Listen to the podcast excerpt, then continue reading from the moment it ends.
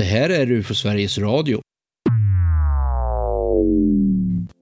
Djurås den 3 augusti 2012. Klockan är halv elva på förmiddagen och Jan-Erik Modig kontrollerar eventuell risk för regn ut genom fönstret när han får se något som förbryllar honom. Över grannens hustak ser han ett underligt föremål som hovrar likt en helikopter. Den flyttar sig lite i höjdled och sidled, men står i det hela taget ganska still och gör bara små rörelser. Jan-Erik ropar till sin fru att hämta kikaren. Själv hämtar han kameran och tar snabbt två bilder. Han går sedan ut ur huset för att se bättre och slippa fotografera genom fönstret. Han hinner precis filma föremålet innan det bara faller rakt ner. I ivern att försöka få syn på föremålet igen råkar Jan-Erik krocka med en hängande ampel på altanen. Så några fler bilder blir det inte.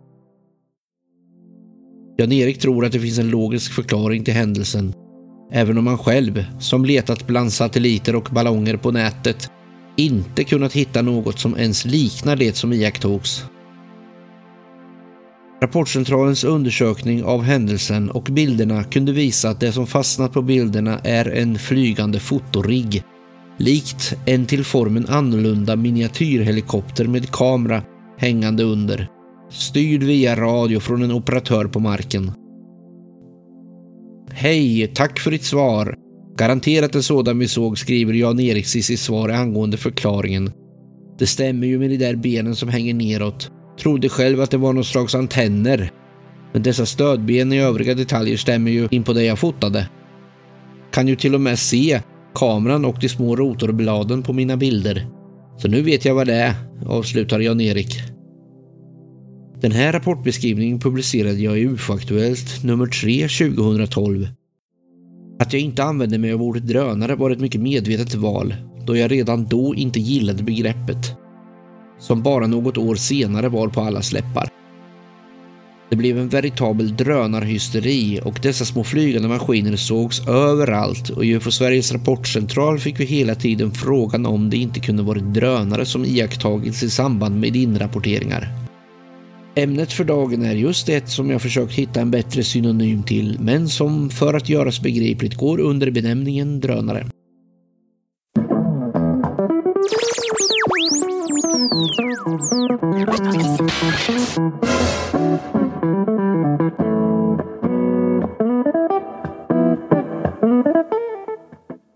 Avsnittet handlar idag alltså om något som UFO Sveriges rapportcentral ofta får frågor om.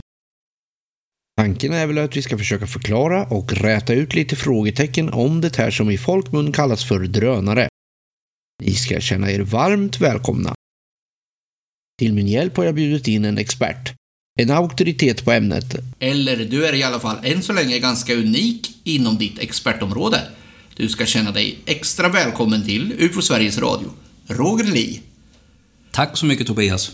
Och det här är ju ett unikt eh, tillfälle för mig också, som eh, min premiär i poddsammanhang. Intressant. Du har säkert mycket att erbjuda lyssnarna här. Skulle du vilja ge en enkel presentation av dig själv och din profession? Min profession är, mitt namn är Roger Li. Jag jobbar på Luftfartsverket och eh, den yrkesroll, den, eh, den tjänst som jag nu sökte för drygt två år sedan, under 2018, och sedermera fick, den gick under eh, beteckningen Manager UTM. Men eh, för den som kan ha lite svårt för det här med att eh, svenska yrken ska ha engelska titlar, så eh, brukar jag ibland kalla mig för eh, syssloman inom obemannad luftfart. När jag vill vara lite mer pretentiös så brukar jag säga att jag är chef för hanteringen av obemannad luftfart inom Luftfartsverket. Men då är du bara chef över dig själv? Jag är bara chef över mig själv, för det här är ett spirande område kan man säga. Och även om vi har många delar inom Luftfartsverket som på ett eller annat sätt jobbar med obemannad luftfart, så fanns det fram till 2018 ingen sammanhållande funktion inom Luftfartsverket och det, det är den rollen jag har nu i det här ämnet. Förstår människor i din närhet vad dina dagliga sysslor går ut på? Nej, är väl det korta, det korta svaret. Därav frågan kanske. Ja, och då kan man väl säga att till mångt och mycket så består mina dagliga arbetsuppgifter att faktiskt verka för att möjliggöra obemannad luftfart på ett så flygsäkert sätt som möjligt. Idag finns det ingen myndighet som har ett utpekat ansvar för att ta hand om obemannad luftfart. Och det viktigaste i min roll är att se till att det ansvaret blir tydligt. Och Om jag säger Transportstyrelsen då? Transportstyrelsen har ett ansvar för att ta fram regelverk och utöva tillsyn.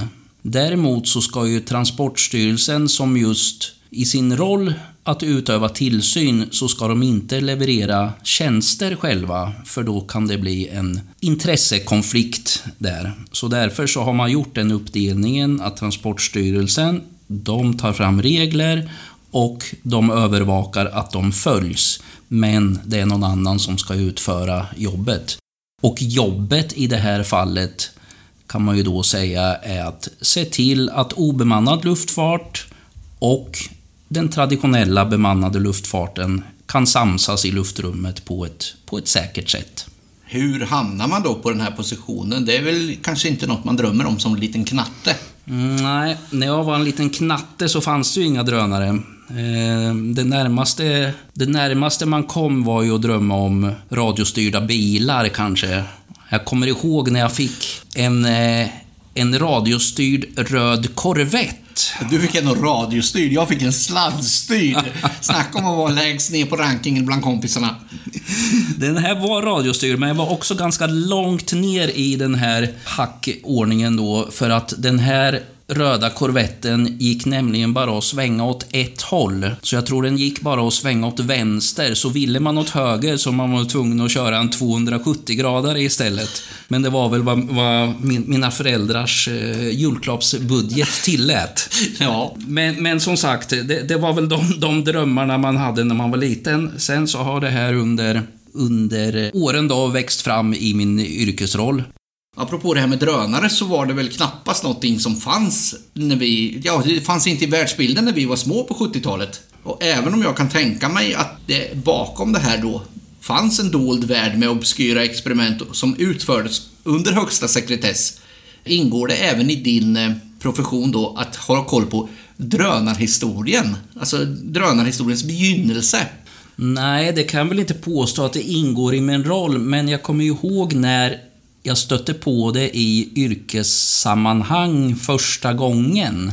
Och det var nog när jag fortfarande jobbade på Luftfartsverket, men i en annan roll eh, och jobbade med flyginformation. Och då var det nog runt 2013 som det här med drönare började bli aktuellt i och med att man fick se dem här i det, i det kontrollerade luftrummet och eh, de med det regelverk som gällde då så, så var det enda att göra att, att stänga ner luftrummet kring en flygplats om man hade siktat en drönare. Det var ju lite så som i, i tiden där, i mitt intro här.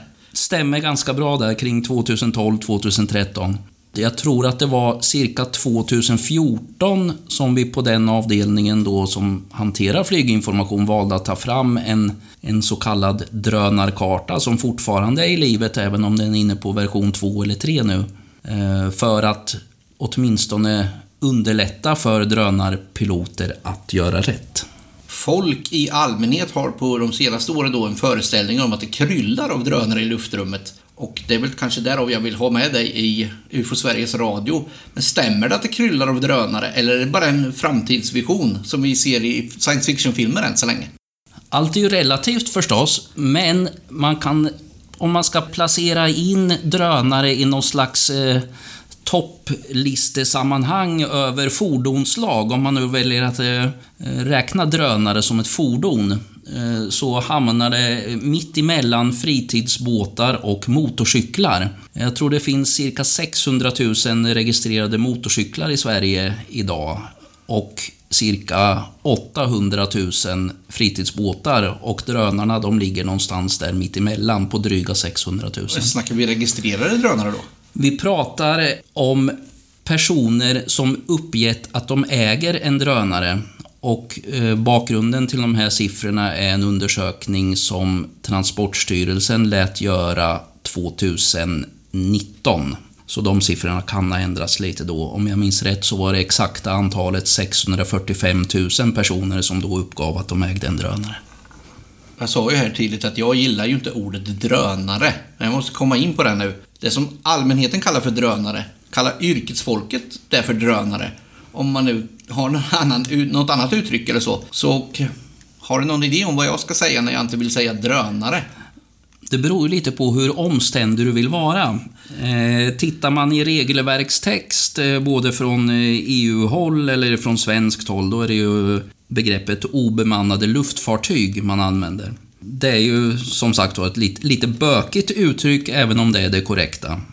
Sen så är, lever vi ju i någon slags eh, anglofierad värld som även min, min, min yrkestitel antyder. Och då är ju olika förkortningar med en, en engelskt ursprung som gäller UAS, som står för Unmanned Aircraft System, eh, är ju vanligt förekommande och det beskriver ju då både själva luftfartyget i sig, men även styrenheter för detsamma.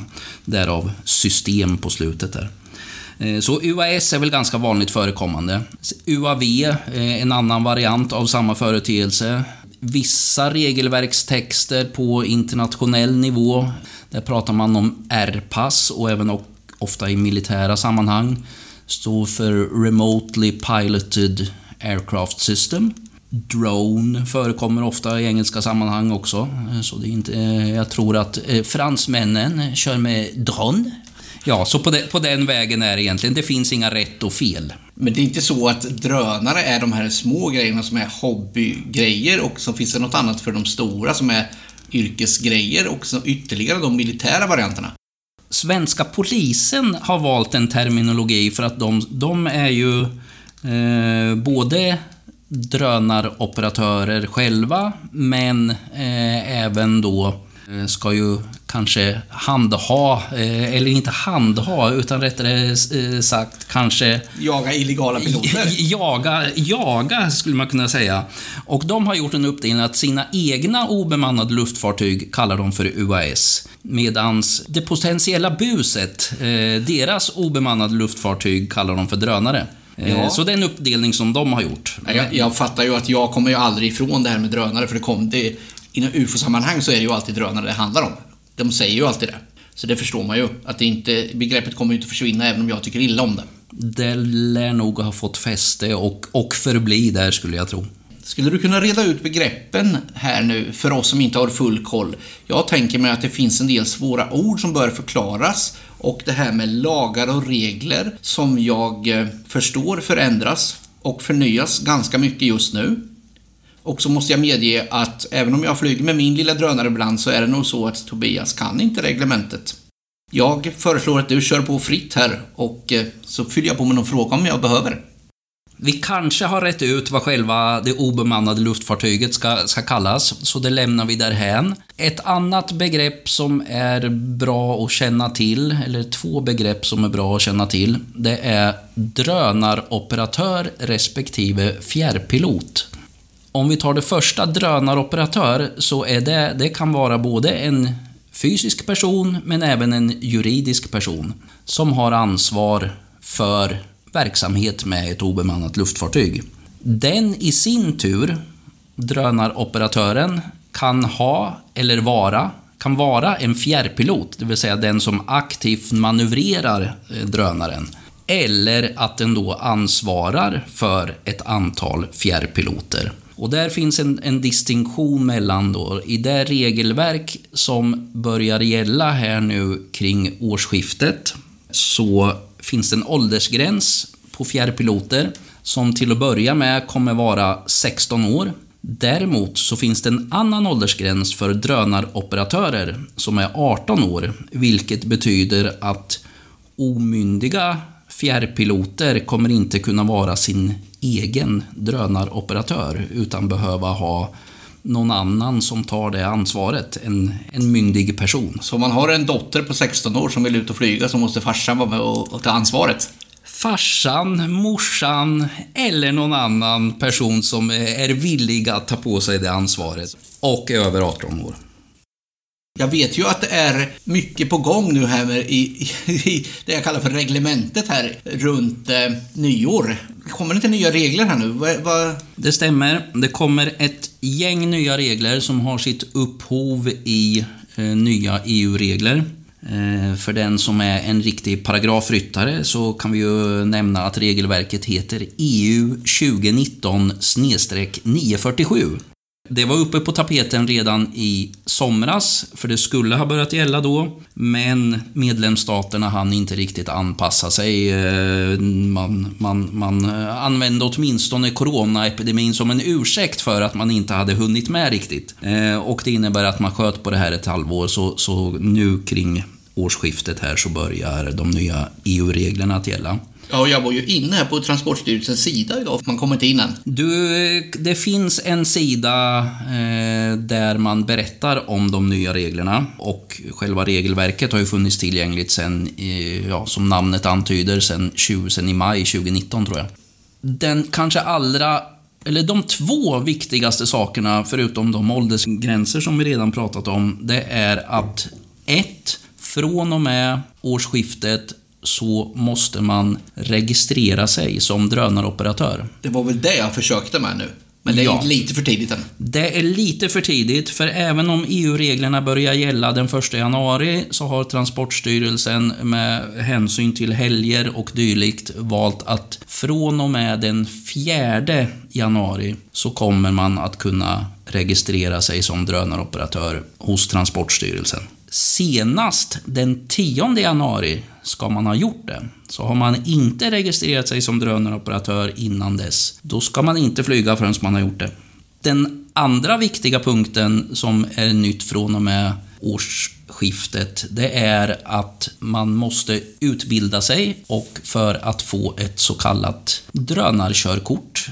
Det finns ett antal olika kategorier av drönare. Man har delat upp det i den öppna kategorin, den specifika kategorin och den certifierade kategorin. Och man kan väl säga att för gemene man, hobbyflygaren, så är det den öppna kategorin som är mest relevant. Det vill säga när man flyger inom synhåll, en verksamhet med ganska låg risk. Det vill säga man flyger inte över folksamlingar eller dylikt. Och för att ta den utbildningen, det är en onlineutbildning som eh, kommer vara, jag tror utan att ta gift på det, kommer vara cirka 40 frågor där du då måste ha rätt på ett visst procenttal för att få det här eh, körkortet. Drönarkort. Och då är det de små leksaks-hobbydrönare vi snackar om. Ja, det är de små men inte leksaksdrönarna. För där har vi ytterligare, där har vi en gräns nedåt. Att drönare som du köper på eh, lekhuset eller Toys R Us innan det gick i konkurs, eh, som är klassade som eh, just leksaker, de omfattas inte av det här regelverket. Inte heller drönare som väger mindre än 250 gram. Och som av en slump så har det ju då det senaste året kommit några drönare som väger 249 gram. Men tar vi de, de här vanliga DJI-modellerna, Mavic Air, Phantom och så vidare, då gäller det att då, då måste du ha ett, ett, eh, en, en utbildning och registrera dig som operatör. Och det förstår man där inne när man klassificerar eller kollar på klasserna och så. Det finns ett utbildningsmaterial och som kanske kommer att bli ännu mer omfattande vad det lider. Men det finns en, en eh, snabb onlinekurs kan man väl kalla det för redan på Transportstyrelsens hemsida. Genomgå den här utbildningen eller ta det här testet rättare sagt kommer vara förknippad med en kostnad och jag tror att den var på 130 kronor om jag minns rätt. Att registrera sig som drönaroperatör kommer också vara förknippad med en kostnad, men jag tror att vi rör oss kring en 50-lapp eller något liknande.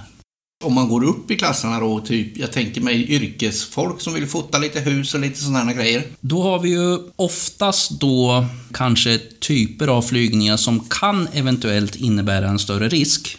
Eh, och då är vi uppe i det som kallas den specifika kategorin oftast. Och det kan innebära att man kommer flyga över folksamlingar, men kanske även utom synhåll eller med drönare över en viss vikt och så vidare. Då vill det till att man för den typen av verksamhet som man har tänkt ägna sig åt gör en så kallad riskbedömning och söker tillstånd för just den specifika verksamheten hos Transportstyrelsen. Det är också någonting som är förknippat med en kostnad för eh, de kommer att granska denna ansökan i den specifika kategorin då mot en timpenning tills Transportstyrelsen känner sig nöjda helt enkelt med den säkerhetsargumentation som, som drönaroperatören har framfört. Det är alltså unikt för varje tillfälle? Det kan vara unikt för varje tillfälle. Eh, det beror väl lite på hur man utformar sin ansökan. Det finns även en annan variant att man, om man som drönaroperatör som har för avsikt att utföra lite mer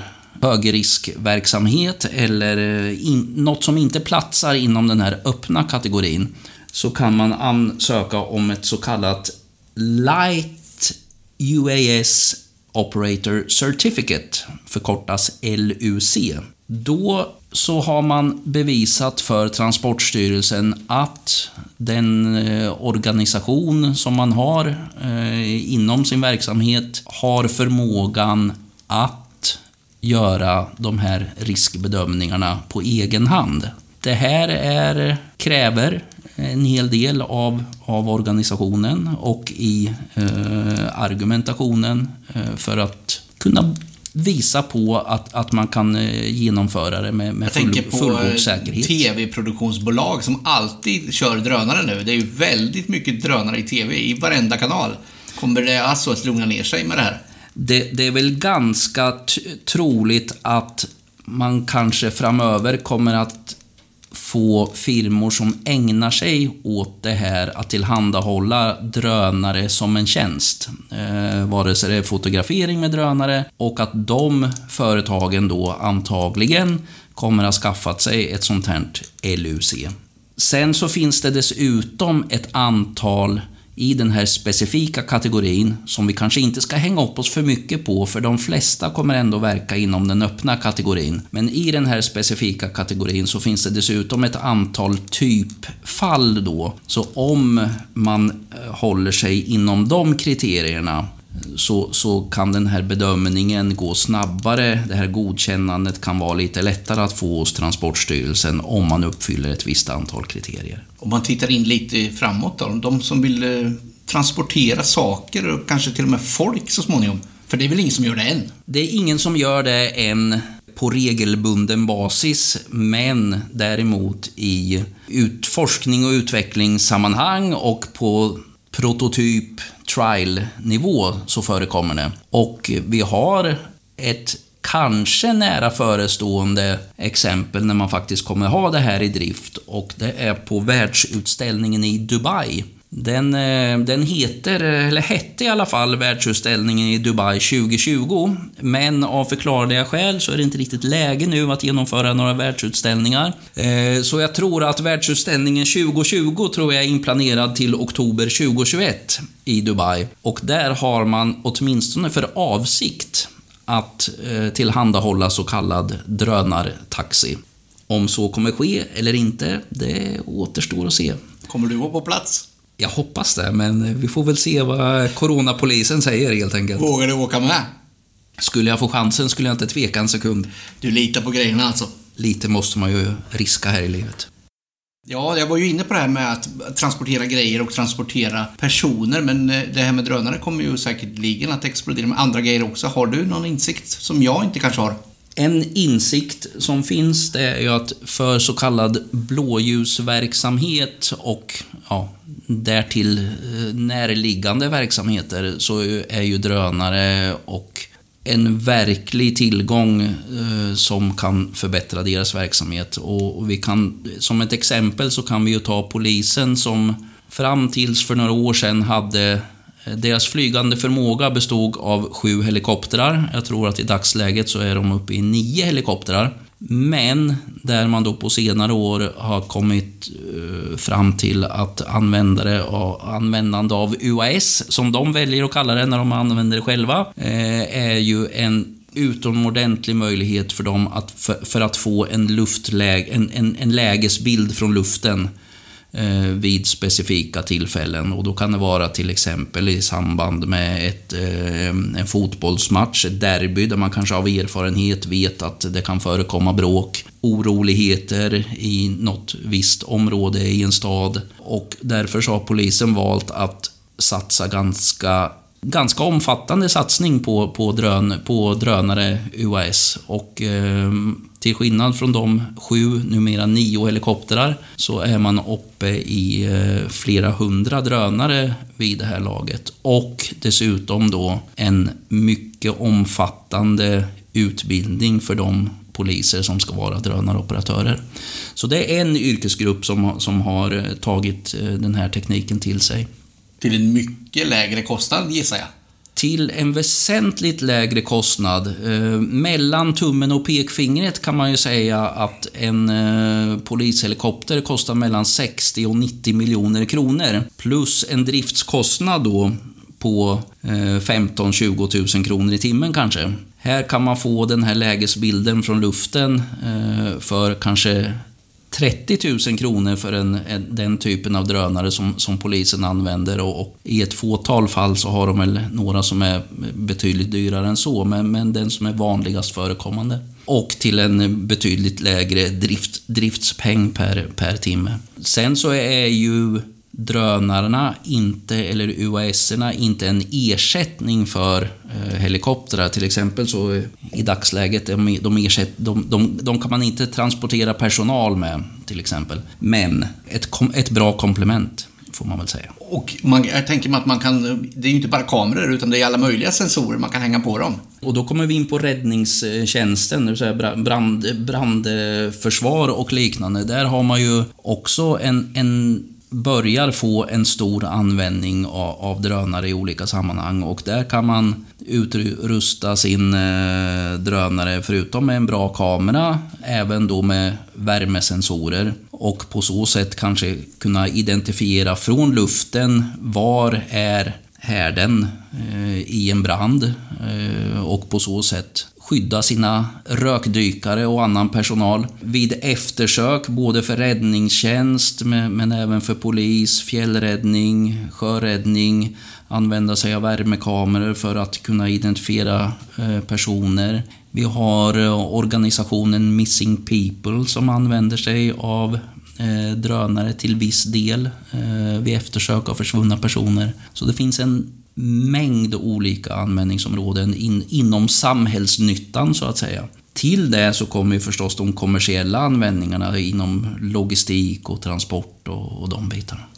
Jag tänker med jordbruket skulle kunna ha hur bra mycket nytta av det här som helst. Det, det finns eh, exempel på eh, tjänster, applikationer där man kan använda drönare för att eh, flyga över sin åker eller sin skog och se var har jag ett eh, granbarksborreangrepp eh, eller var behöver jag gödsla lite mera och var kan jag, var har jag den typen av ogräs som jag bör bespruta mot? Man har till och med bildigenkänningsprogram för att kunna särskilja olika ogrästyper för att använda rätt bekämpningsmedel på så liten yta som möjligt. Och det har ju dels en ekonomisk eh, aspekt i det hela, spruta inte mer än vad du behöver, men även en miljöaspekt. Belasta inte miljön med mer bekämpningsmedel än nödvändigt. Så det, det finns många sådana applikationer, eh, även eh, med en mer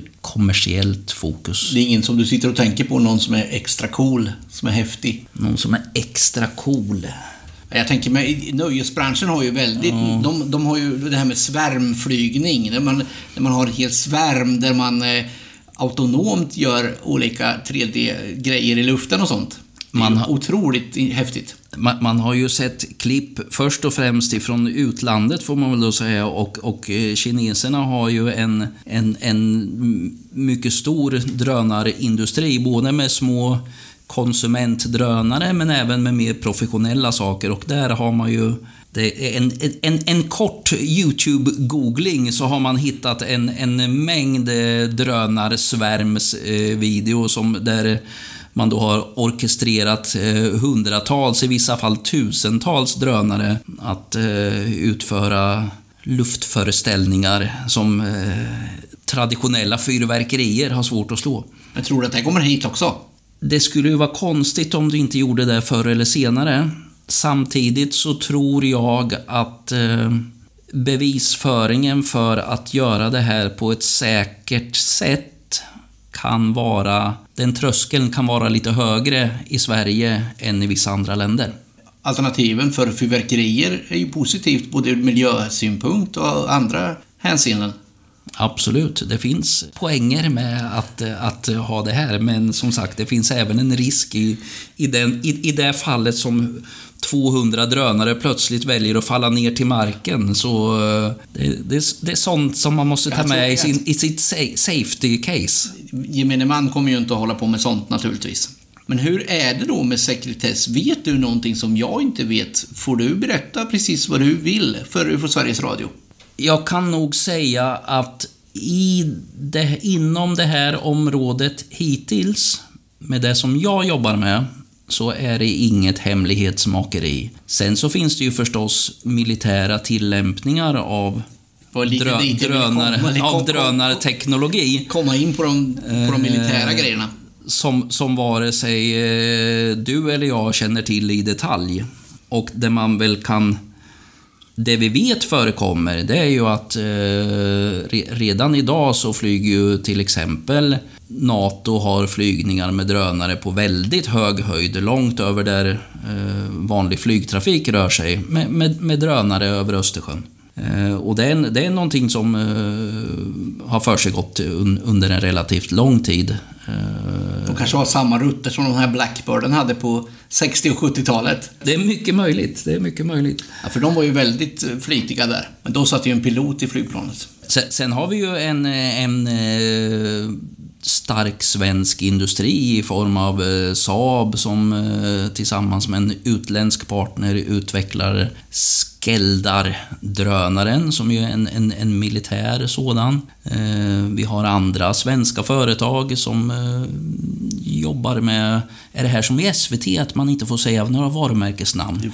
Måste vi sudda bort det här sen? Nej, vi blurrar. Vi blurrar. Ett pip.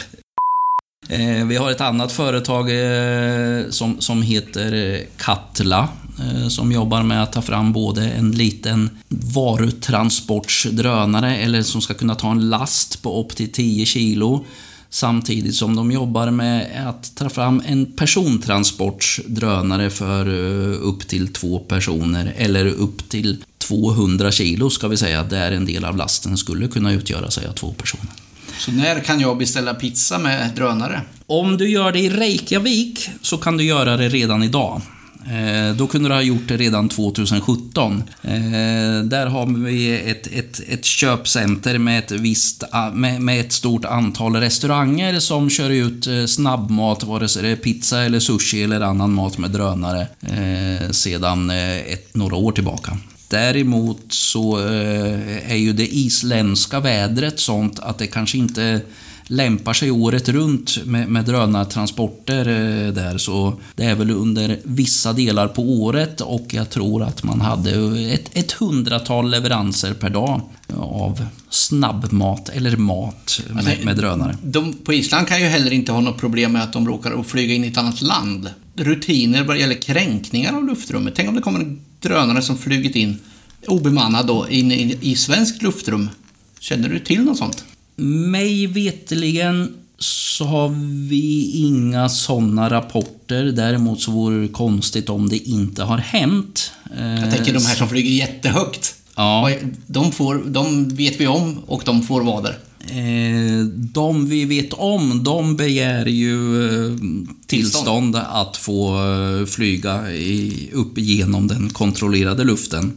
Men de är för att, högt, för att ta sig, ändå inte kan göra något åt dem. För att ta sig upp på den här höga höjden där. Sen, sen vad som händer uppe på den här höga höjden, det, det törs jag inte svara på. För jag tänker, över 100 km höjd är ju uppe i rymden. Och där flyger det ju massa grejer ändå. Fast då kallar vi dem för satelliter. Man, man brukar prata om, om en gräns på, flyger man över 60 000 fot eller är det 66 000 fot så eh, är det inte kontrollerad luft längre utan där man, man, man gör inte precis som man vill men det finns ingen flygtrafikledning som har n- n- något ansvar på de höjderna. Så du känner inte till någon, någon kränkning på det viset? Nej. Det, det, det, däremot så blir det ju intressant här nu när vi får ett europeiskt regelverk som, som träder i kraft, men som lämnar lite möjligheter för de olika medlemsstaterna att sätta olika regler. Och då kan du ju i princip, vi har, vi har en vi har redan en konstaterad skillnad mellan Finland och Sverige och det gäller åldersgränsen för fjärrpiloter. Eh, där man i Finland har valt att sätta den på 12 år för den öppna kategorin och 15 år för den specifika kategorin. Medan man i Sverige i dagsläget har 16 år på båda de kategorierna, men det finns ett förslag om att sänka den till 15 år på båda kategorierna. Men man kommer ändå ha en differens där. Och då kan man ju fråga sig, hur blir det om en, om en, en finsk 14-åring står på östra sidan av Torne älv och flyger med sin drönare över till den västra sidan? Begår den finska tonåringen då ett, 14-åringen då ett brott enligt svensk lag? Och i så fall finns det någon möjlighet att lagföra honom för det när han står på finskt territorium, det där han gör Det är ju korrekt. intressant. och Man är ju intresserad av straffskalan här. Hur, eh, hur de här poliserna ska försöka efterleva. För jag tror ju att det är de som ska jaga eventuella drönarbusar. Sen har vi ju i det här, just i det här specifika fallet så har vi ju den aspekten med att man blir inte straffmyndig förrän man blir eh, 15 år. Så det är också någonting som man måste ta hänsyn till. Sen när det gäller, det finns inga, mig veteligen ska man alltid lägga till, några fastställda straffskalor kring när man eh, bryter mot eh, regelverket. Eh, däremot så förekommer det ju titt som tätt att folk har flugit på ett eh, regelvidrigt sätt och ertappas och eh, åtalas för, för det. Men, men eh, då eh, är det väl ett fall till bedömning från fall till fall vad, vad, vilket straff som faktiskt eh, utmäts. Jag som har hållit på med lite dröneri och flugit lite, så här, har ju, jag har ju anpassat mig till tidigare regelverk. Vad ska, vad ska jag göra nu då? Kommer, kommer det här drunkna i de nya reglerna? Det blir inga revolutionerande, för, eller vissa delar av de gamla reglerna kommer leva kvar. Ehm, så mm, det nya tillkommer här med åldersgränser och drönarkort och, och, och registrering eh, av dig som drönaroperatör eller fjärrpilot. Men vi har ju fortfarande de här gamla reglerna som eh, bland annat talade om eh, en 5 km zon runt en flygplats där man behövde alltid tillstånd från flygtrafikledningen eller eh, en kilometers zoner kring en helikopterflygplats där du behöver samråda med helikopterflygplatsägaren innan du flyger drönare. Eh, vi har det som kallas kontrollzonen kring flygplatser som är större än den här 5 km zonen. Alla de här grejerna som visas väldigt tydligt på drönarkartan. Precis, och de kommer fortfarande att gälla. Det vill säga att du är upp till 50 meter på vissa flygplatser eller upp till 10 meter på vissa mm, flygplatser med militär verksamhet kan man flyga i kontrollzonen så länge man håller sig utanför den här 5 km zonen. Så det lever kvar från det gamla. Och i den mån man har önskemål om att flyga närmare än de här fem kilometerna från en flygplats, ja, då måste man ha ett, ett godkännande från flygtrafikledningen i så fall i, i den mån att det är verksamhet på flygplatsen. Men hur är det med de här där, där drönarna kommer in i de här områdena av misstag eller med flit eller folk som är nyfikna och flyger med drönare nära flygplatser och sånt? Hur tar man hand om sånt? Det, det förekommer ju och eh, i vissa fall så går det säkert obemärkt förbi. I andra fall så upptäcks det av ändra allmänhet, av flygtrafikledning, av polis eller kanske av en pilot i ett bemannat flygplan. Och, och vi har ju tyvärr ett antal riktigt otäcka eh, eller händelser som skulle kunna ha blivit riktigt otäcka och där det inte har varit stora marginaler från att det faktiskt kan ha hänt någonting. Eh, en olycka mellan en drönare och eh, bemannade, bemannade luftfartyg, så att säga. Det vill säga vanliga flygplan eller helikoptrar. I vissa av de fallen så har man kunnat eh, identifiera gärningsmannen. I andra fall så har man inte kunnat göra det. Men i den mån en större drönare skulle kollidera med ett vanligt flygplan, vilket alltså har varit alldeles för nära vid några tillfällen, eh, så kan det ju förstås få katastrofala följder. Men du vet inte om att det har hänt någon gång? Nära händelser har varit. Däremot, mig veteligen ingen, åtminstone inte på, på svensk mark eller i svensk luft, några kollisioner. Du har ingen särskild händelse som du skulle vilja lyfta fram? Det finns en händelse som jag skulle vilja säga som sticker ut lite jämfört med de andra. Och, och den är ifrån eh, i närheten av Arlanda eh, sommaren 2019. Då var det ett passagerarflygplan, större, ett av våra mer kända flygbolag som var på väg in mot Arlanda. Och på eh, 5200 fot, det vill säga vi pratar om över en och en halv kilometers höjd, så får de här piloterna syn på en, en svart drönare som är cirka en, en och en halv meter i diameter. Det vill säga det är långt ifrån den vanliga det är inget snack om att det är en drönare, men det är inget snack om att det är någon det, det, är ingen du köper på Clas Olsson eh, som har den storleken. Och är det heller inte någon, någon, någon vanlig amatör som kan eh, röra sig på de höjderna. Och som, som piloterna rapporterade då att den här drönaren var signifikant större än någon drönare de hade sett förut. Och eh, den såg solid ut, eh, deras eh, ordval. Man kom och hade, var i direkt kollisionskurs med den här drönaren eh, när de väl fick syn på den. Eh, mitt framför vindrutan helt enkelt. Men som tur var så var man redan på väg ner för, mot, mot landning, så man, hade en, en, man var i sjunkande. Och eh, de passerade under den här drönaren. Om så inte hade varit fallet, så vid, vid det laget då de fick syn på den här drönaren så hade de, hade de inte redan varit på sjunk så hade de inte haft en möjlighet att hinna reagera. Eh, så det var ren och skär tur att, att det inte hände någonting i det här fallet. Och det här var då cirka fem nautiska mil, säg 8 kilometer ifrån, eh, ifrån Arlanda på, på väg, på, på inflygning. Och, och, och, det här är ju ett sånt exempel på där det skulle kunna ha gått riktigt illa. Sen så vet vi inte, i, i det här fallet så har vi inga, ingen information om, om eh, vem eller vad. Eh, det, det är vad bara deras eh, berättelse. Det här är deras, deras rapport och, och någon, någon, eh, någon ansvarig, eh, mig veteligen har inte hittats för det här.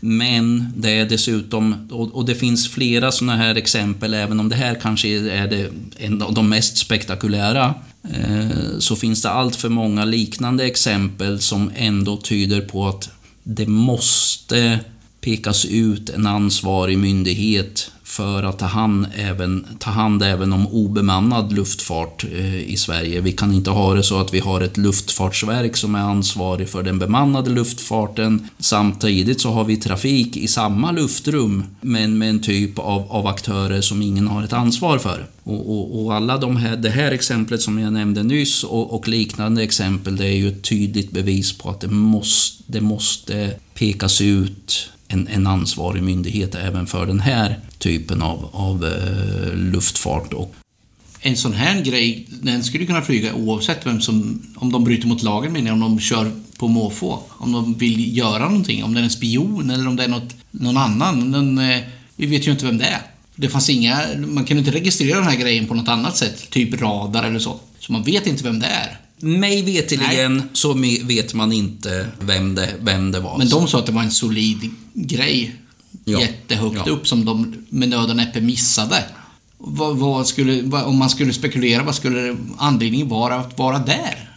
Jag, jag, kan ju inte se någon, någon anledning och jag vill inte spekulera i någonting heller. Det, det, det som man har rapporter från, från andra Eh, ställen runt om i världen att i vissa fall så har det varit så kallade “plane spotters” som tidigare, om vi hoppar tillbaka decennier, stod vid, vid banänden och fotograferade inflygande flygplan från marken med ett bra teleobjektiv. Men Som nu har fått tillgång till avancerad teknik. Precis, där nu min, mindre begåvade planespotters eh, har, har valt att i vissa fall då kanske använda sig av, av drönare eh, i, i, sin verks, plane, i sin hobbyverksamhet. Eh, men om det här är ett sånt fall eller inte, det ska jag låta vara osagt. Det låter ju som en rimlig, möjlig förklaring att det skulle kunna vara så. Även om den är otroligt ogenomtänkt.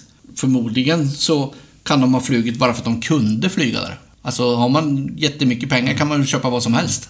Det, det enda man kan säga med säkerhet är att eh, en drönare av den här storleken som kan röra sig på det här, de här höjderna, det är ingen vanlig hobbydrönare.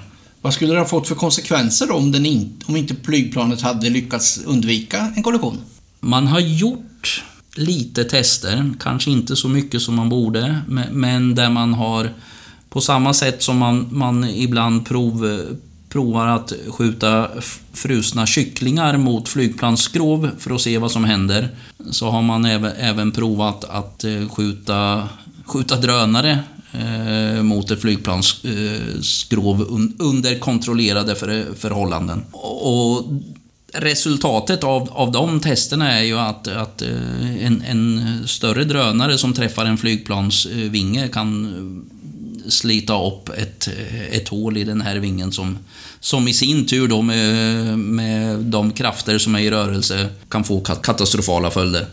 Den eller de personer som av eh, medvetet eller omedvetet ägnar sig åt den här typen av, av verksamhet med sina drönare eh, riskerar människoliv. Den positiva sidan av drönarna då, vad, är, vad, är, vad ser du, alltså det mest bästa med drönarna? Det bästa med drönare tycker jag är att, att man kan faktiskt göra saker som man gör idag på ett ganska dyrt sätt och kanske dessutom i många fall ett ganska omiljövänligt sätt kan man med, med hjälp av drönare eh, göra då betydligt billigare ur ett samhällsekonomiskt perspektiv och, och eh, betydligt miljövänligare. Eh, ett exempel på det som jag brukar vilja ta upp, det är det här med kraftledningsinspektioner. Eh, man använder idag ofta helikoptrar för att inspektera kraftledningar och det kan vara i förebyggande syfte, det vill säga har man, har man träd som växer kring en kraftledning som vid en storm riskerar att falla ner på en kraftledning och på så sätt orsaka dyra strömavbrott och dyra skador. Eller eh, som, en, så, så, som ett uppföljande arbete efter till exempel en storm där man redan har konstaterat avbrott och på ett snabbt sätt då vill kunna lokalisera var, var, var har det här trädet fallit ner över vilken del av kraftledningen och så vidare. Där, där har vi ett sånt typexempel på där e- en och samma uppgift kan utföras med hjälp av drönare på ett betydligt billigare och miljövänligare sätt. Med det exemplet så kan man dra paralleller från i eftermälet av stormen Gudrun, i, i vissa delar av Sverige hade strömavbrott som varade i veckor.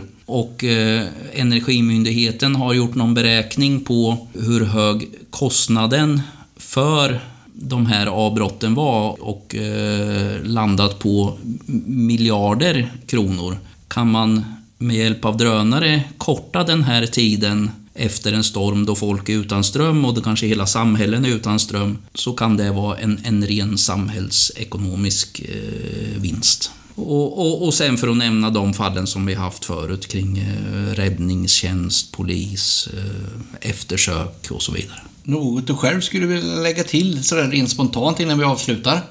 Jag kan väl lägga till, eh, som egentligen bara är en repetition, att eh, ni som har en drönare redan, eh, se till att den eh, från och med den 4 januari eh, gå in på Transportstyrelsens hemsida, leta er fram till drönarutbildningen där, genomgå den tills ni har ett godkänt resultat. Se till att registrera er som drönaroperatörer innan ni far ut och flyger med er drönare. Och det här ska alltså ske mellan den 4 och den 10 januari. Så från och med den 10 januari så är det här ett krav. Från och med den 4 januari så finns möjligheten. Det ska jag göra. Låter bra.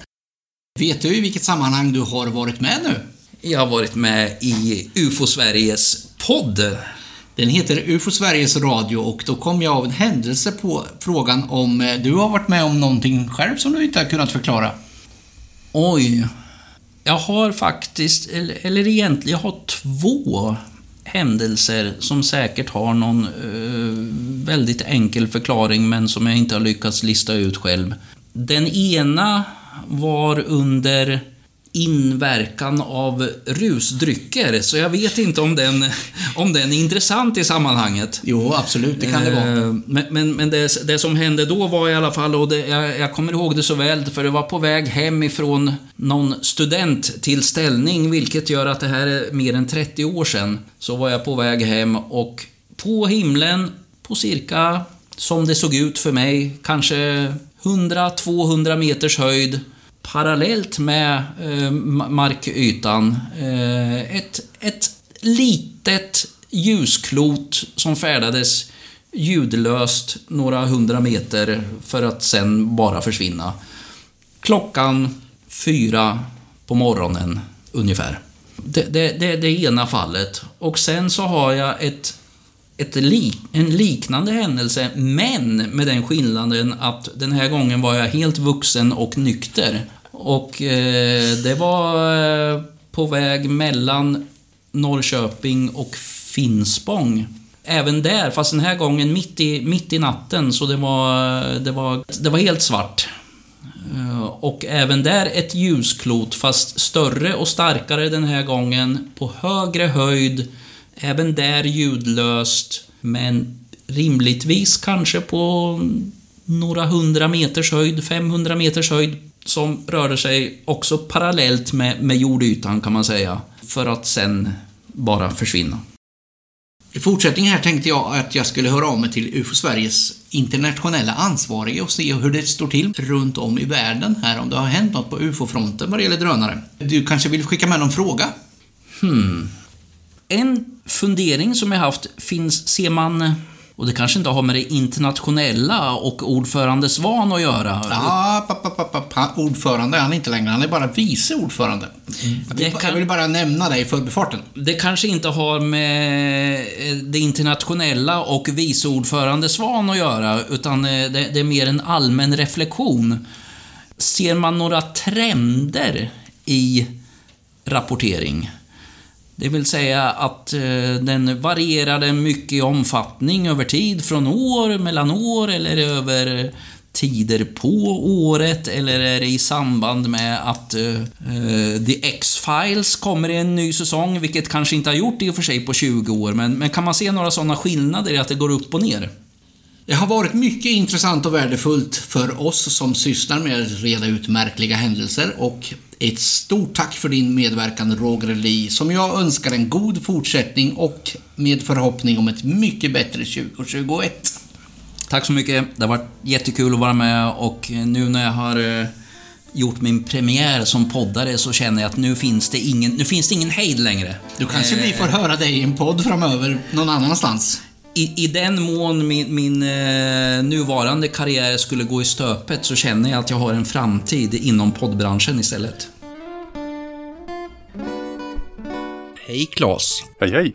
Jag har precis talat med Luftfartsverkets drönaransvarige Roger Li och tänkte att vi kunde väl hänga på lite där om drönarna världen över. Vad säger du? Har vi något mystiskt att dela med oss av vad gäller drönare?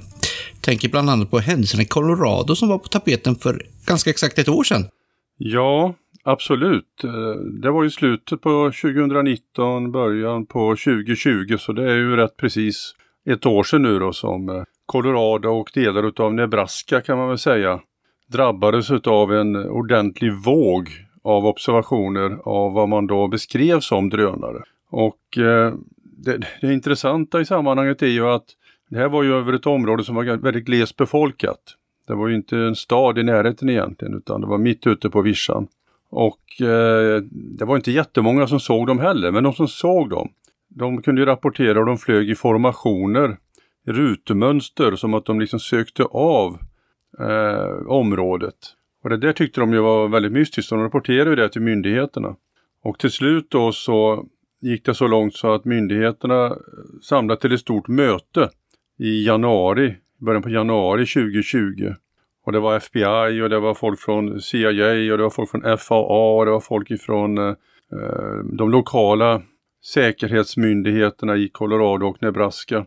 Och så la man upp en plan helt enkelt för hur man skulle försöka att, eh, att komma till rätta med vad det här var för någonting egentligen. Och det visade sig att det var inte så himla enkelt. Alltså. Det, man skickade ut bilar och man skickade ut eh, folk då som skulle försöka observera de här och det togs en del bilder faktiskt också. De bilder som finns de visar ju vad man kan eh, tänka sig då är vanliga typiska drönare med den belysning som drönare brukar ha. Eh, några formationer kunde man aldrig fotografera men det fanns fortsatta rapporter om dem också. Eh, det där pågick då under några veckor helt enkelt, eller kanske under någon månad till och med. Och i slutändan så fick man egentligen aldrig riktigt, riktigt kläm på vad det var, förutom då att väldigt mycket av detta var misstag. Eh, det, det, det skrevs ju en rapport sen då där man undersökt 23 stycken drönarobservationer. Och utav de 23 då så kunde 13 identifieras som planeter, stjärnor och annat då som man hade misstagit sig på ungefär som när det är vanliga ufo-rapporter. Den vanliga standardstatistiken alltså? Ja, man kan säga att så fort folk ser någonting knepigt på himlen då så faller ju väldigt mycket bort och blir eh, identifierat till slut. Då. Sker det här bara på kvällstid eller under mörker? Ja, faktiskt alltså. Det finns nog inga rapporter som jag har sett och jag läste väldigt mycket i Denver Post framförallt under de här veckorna. Jag tror inte det fanns någon dagtidsobservation faktiskt, utan det var i mörker. Och de körde ju då med belysningen påslagen de här ja, drönarna nu, om det nu var det då. Så de syntes ju väldigt bra faktiskt. Men ingen var alltså konstaterad drönare?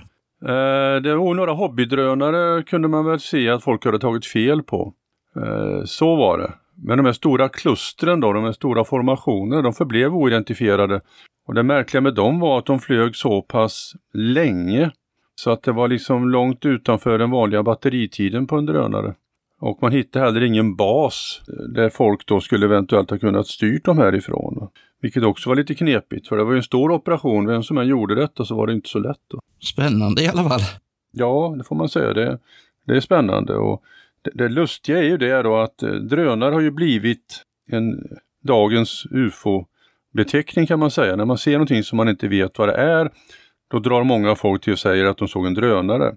Och 2015 då så gjorde ju eh, Eh, en, en, en drönarorganisation då i USA en utredning då på två, det 764 rapporter som hade kommit in under 2015 från folk då, eh, både piloter och, och vanliga civilpersoner som hade sett då vad de beskrev som okända drönare i luften.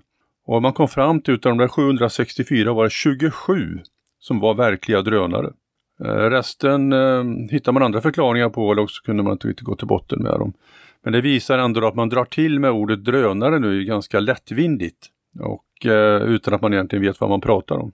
Det var väl ungefär vad Roger Lee och jag kom fram till precis innan här. Jaha. Du nämnde någonting om att FAA var involverad här. De har väl kommit med lite nya regler och sånt här precis? Ja, bara för mindre än en vecka sedan då så kom det nya, nya regler eh, som inte träder i kraft förrän i mars ska man säga då. Va? Men eh, de reglerna är ju anpassade då för framförallt sådana som UPS, Amazon, Walmart, med stora firmorna i USA då som räknar med att de ska flyga eh, paket, eh, covid-leveranser, eh, post och sånt då med hjälp utav, utav drönare. Och de här nya reglerna säger då att man kan flyga då även nattetid, vilket har varit förbjudet hittills. Och det är ju det som ställde till det i Colorado och Nebraska också då, att man, man fick inte flyga på det sättet utan tillstånd. Eh, och man får också framledes då flyga över befolkade områden med de här drönarna. Men man måste ha en identifikation på dem som går att märka från marken. Så man ska kunna identifiera vad det är för drönare som faktiskt flyger och, och över dig och håller på. Och det finns idag 1,7 miljoner eh, drönare registrerade i USA. Och det här innebär ju då att alla som ska flyga de här i framtiden måste registrera sina drönare också. Och det finns över 200 000 registrerade piloter också. Men det här kommer att kräva ny utbildning då för dessa piloter. Många hobbydrönar flygare då har ju blivit eh, rätt förbannade på de här nya reglerna för det innebär att de kommer inte kunna flyga på det sätt som de har velat tidigare. Så det kommer att dra åt lite kring deras frihet. Det låter väldigt likt de svenska reglerna som träder i kraft här nu precis. Där ser man. Ja. Du får ta och lyssna på UFO Sveriges Radio så får du höra vad Roger Lee har att säga om de nya reglerna. Det ska jag göra. Vi tangerade också det här med drönarnas begynnelse och då kommer jag tänka på ditt specialintresse med de jäckande spökraketerna. Kan det vara så att det finns en koppling mellan drönare och spökraketer? Man kan ju säga att eh, spökraketerna 1946, de uppvisar ju då alla tecken på att de var obemannade. Så där har vi då en likhet kan man säga. De flög ju över Sverige, Norge och Finland framförallt och, och störtade då framförallt i Sverige och delvis i Norge. Och eh, myndigheternas slutsats på den tiden var ju att de var obemannade och styrda med eh, TV, alltså någon typ av TV-kontroll. Kanske drivna utav atomkraft till och med. Det var väldigt high tech som man tänkte. Så eh, där har vi en likhet då att det skulle vara någon typ av obemannad fjärrstyrd farkost då, som på något sätt flög över Sverige. Men eh, det var ju större apparater. Man liknade ju då spökraketerna vid eh, andra världskrigets V1 och V2 bomber och V1 den flög ju horisontellt och V2 flög ju mera som en, eh, en bomb då i någon eh, parabelbana då, som sköts upp i luften och träffade då det man siktade på förhoppningsvis, men det gjorde man väldigt sällan. Man hade väldigt svårt att sikta med de här V-bomberna. Men så tänkte man att de här spökraketerna kanske var att de var utskickade av främmande makt på det sättet och styrda då från marken eller från flygplan. Man kan ju tänka sig att man flyger ett flygplan då en bit bort och styr den här apparaten mot ett mål. Men där uppe är också likheterna kan man säga.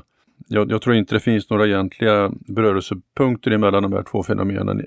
Eh, utan det är mest att, okej, okay, de är obemannade och någon flyger dem på, med, med fjärrstyrning.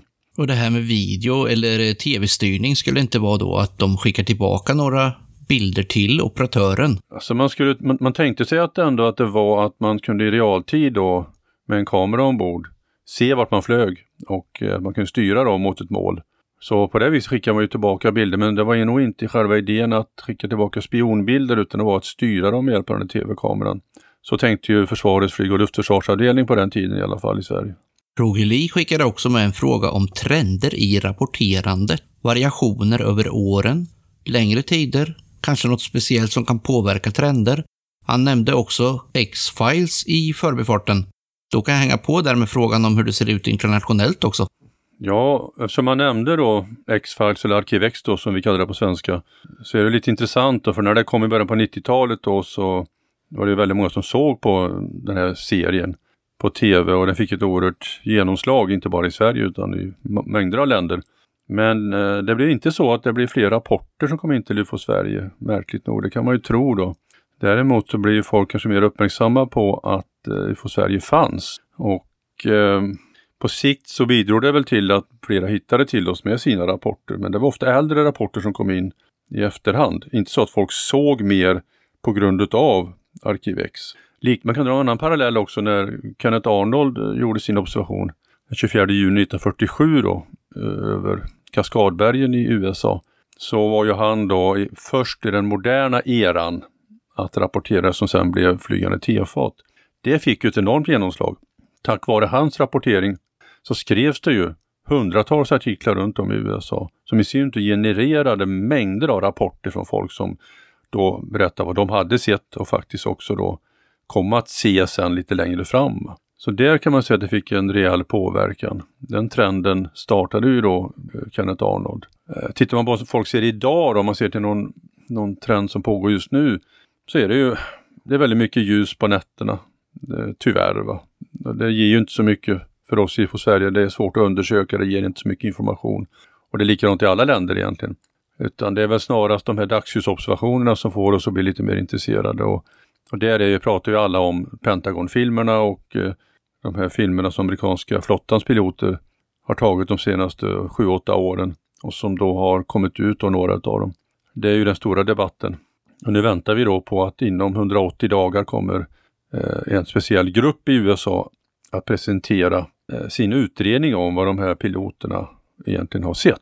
Så 180 dagar från nu, och det är ju då en gång i sommar det, får vi kanske veta lite mer om då vad eh, USAs eh, piloter har mött i luften hur man har tolkat detta och vad man har kommit fram till. Så det är ju väldigt spännande. Det, det, det ser vi alla fram emot. Det övriga världsläget, hur har bland annat pandemin påverkat ufologin under året? Ja, det är en bra fråga. Det har ju inneburit att folk är mycket mer utomhus kan man ju se. Va? Antal rapporter har väl inte stigit speciellt utan det, det puttrar ju på. Men eh, folk rör sig mer utomhus så det borde kunna generera flera iakttagelser. När man sitter inne på, på sitt jobb hela dagen så ser man inte så mycket men idag jobbar folk hemifrån och kanske har tid att gå ut eh, några vänder under en normal arbetsdag dessutom. Och eh, man reser ingenstans utan man är i sitt närområde. Men i princip så har det inte hänt så mycket eh, utan det ser ut ungefär som det gjorde före pandemin. Det som är tråkigt som har hänt är ju att det är ju en hel del äldre ufologer som har gått ur tiden och flera av dem på grund av coronaviruset. Eh, så visst har det ju påverkat oss också. Men eh, på sikt tror jag nog att eh, det kommer inte bli någon större skillnad. Utan det kommer nog att vara ungefär 300 rapporter om året som kommer in till UFO Sverige även ett pandemiår. En del av lyssnarna tänker säkert monolit nu när de hör dig, så som den mest synliga experten på ämnet. Är det fortfarande en grej eller har det redan avtagit? Ja, med monoliter då, för er som inte riktigt vet vad det är kan jag säga att det var den 18 november då som inom citat den första monoliten upptäcktes i Utah, alltså en, en stålkonstruktion, en trekantig sådan. Ibland med ett platt tak, ibland med ett snedställt eh, tak på toppen av trekanten. Och den upptäcktes ju av en slump då, utav några som var ute och räknade långhornsfår i eh, helikopter och de fick syn på något som blänkte ner mitt ute i öknen i Utah. Och öknen i Utah är, det är sten och det är sand och det är eh, sån här rött, röd, orange vackert då verkligen. Och där mitt i detta stod det någonting och blänkte. Och de landade och tittade på detta och då såg de att det var som en monolit. Och monolit, då menar man ju då, betyder egentligen en ensam stor, stor sten va. Som man tänker sig, eh, som står i Bretagne och andra sådana där platser med, med megaliter, alltså jättelika stenkonstruktioner. Men monolit kan i det här fallet då också vara en stålkonstruktion eller något annat som står ensam. Den fick det ju verkligen spridning då. Den här monoliten startar ju en trend så det uppstod ju då, upptäcktes ska jag säga, monoliter runt om i USA först och sen i andra länder också. Och idag är vi uppe i ungefär 110-115 monoliter och på nyårsafton, eh, nyårsdagen, så, så dök det upp en i, eh, utanför, eh, ska vi se vart det var nu, jag tror att det var i eh, Addis Abeba som den dök upp. Det kan ha kommit någon under de senaste dagarna också. Men det är fem stycken hittills i Sverige och eh, det är Arboga, Värnamo, Katrineholm, Huskvarna och utanför Vis. Och en av dem som upptäckts i San Francisco är gjord av pepparkaksdeg. Så den var ju lite häftig. Det var en hund som upptäckte den och var nära att äta upp den. Men husse stoppade. Så det här, det här puttrar ju på också då. Va? Det, det är som rondellhundar brukar jag jämföra med. Eh, det är inte en person som gör dem utan det är många. Och sen tolkar man ju då detta på olika sätt och att det tolkas på ett mystiskt sätt. Ett ufo-perspektiv beror ju mycket på att eh, de här monoliterna från eh, filmen 2001, ett rymdäventyr av Stanley Kubrick då på Arthur C. Clarks bok då med, med samma titel. Eh, där finns det tre monoliter med och de monoliterna påverkar då mänskligheten. Den första monoliten påverkar då aporna så att de blir lite intelligentare. Den andra monoliten hittar man ju på månen under en färd dit och påverkar då uppenbarligen då astronauterna. Och den tredje monoliten upptäcks då i en bana runt Jupiter. Och, eller Saturnus i, film, i boken och Jupiter i filmen. Eh, och påverkar återigen då mänskligheten. Så vi får ett kvanthopp i intelligens helt enkelt. Så därför har monoliterna fått liksom något, något nästan arketypiskt eh, bakom sig nu så folk tolkar dem på alla möjliga sätt. Men det är ju givetvis så. Som med rondellhundarna, eller med cirklarna i sädesfälten, att det är många som är ute och trampar och, och spikar sina monoliter och ställer ut dem på olika ställen för att väcka uppmärksamhet. Om jag inte missminner mig eller är helt ute och cyklar så var det så att min tidigare gäst Roger själv var ute och pyntade en rondell med en hembyggd hund en gång. Men monolitfenomenet, om man kan säga så, har alltså inte avtagit. Nej, jag har faktiskt inte gjort det utan det rullar på det också och eh, det kommer väl inte hålla på i all oändlighet utan det kommer väl till slut någon att tröttna på. Men världen är stor. Det är många obyggda monoliter kvar. Många personer tycker det här kommer att vara jätteskojigt. Se på cirkelfenomenet, men herregud, det har ju pågått sedan 1980-talet egentligen. Eh, så att eh, det dyker alltid upp nya som tycker att det är kul att, att vara med och, och skoja med andra. Något mer du vill fylla på med innan vi avrundar? Ja, man kan väl säga att det är jätteskönt att vi går in i 2021 Hoppas att det blir ett bättre år än 2020 var och att vi i UFO Sverige kommer att kunna utföra en del eh, även fysiska möten och vårt 50-årsjubileum då som ju frös inne förra året. Att vi kan genomföra det med ett 50 plus 1 jubileum i år någon gång. Men mycket hänger ju på pandemin, allting hänger på pandemin, eh, på vaccin och så. Eh, vi har stora planer för det här 50-års plus jubileet. Så jag håller verkligen tummarna för att vi kommer göra detta framåt hösten. Och kunna visa upp vår verksamhet för de som är intresserade och nyfikna och eh, det är väl egentligen det viktigaste för UFO Sverige under året skulle jag vilja säga. Då får jag tacka dig Claes Svahn genom att säga god fortsättning och om önskemål om ett snart återhörande i UFO Sveriges Radio. Mm. Tack så mycket Tobias, vi hörs!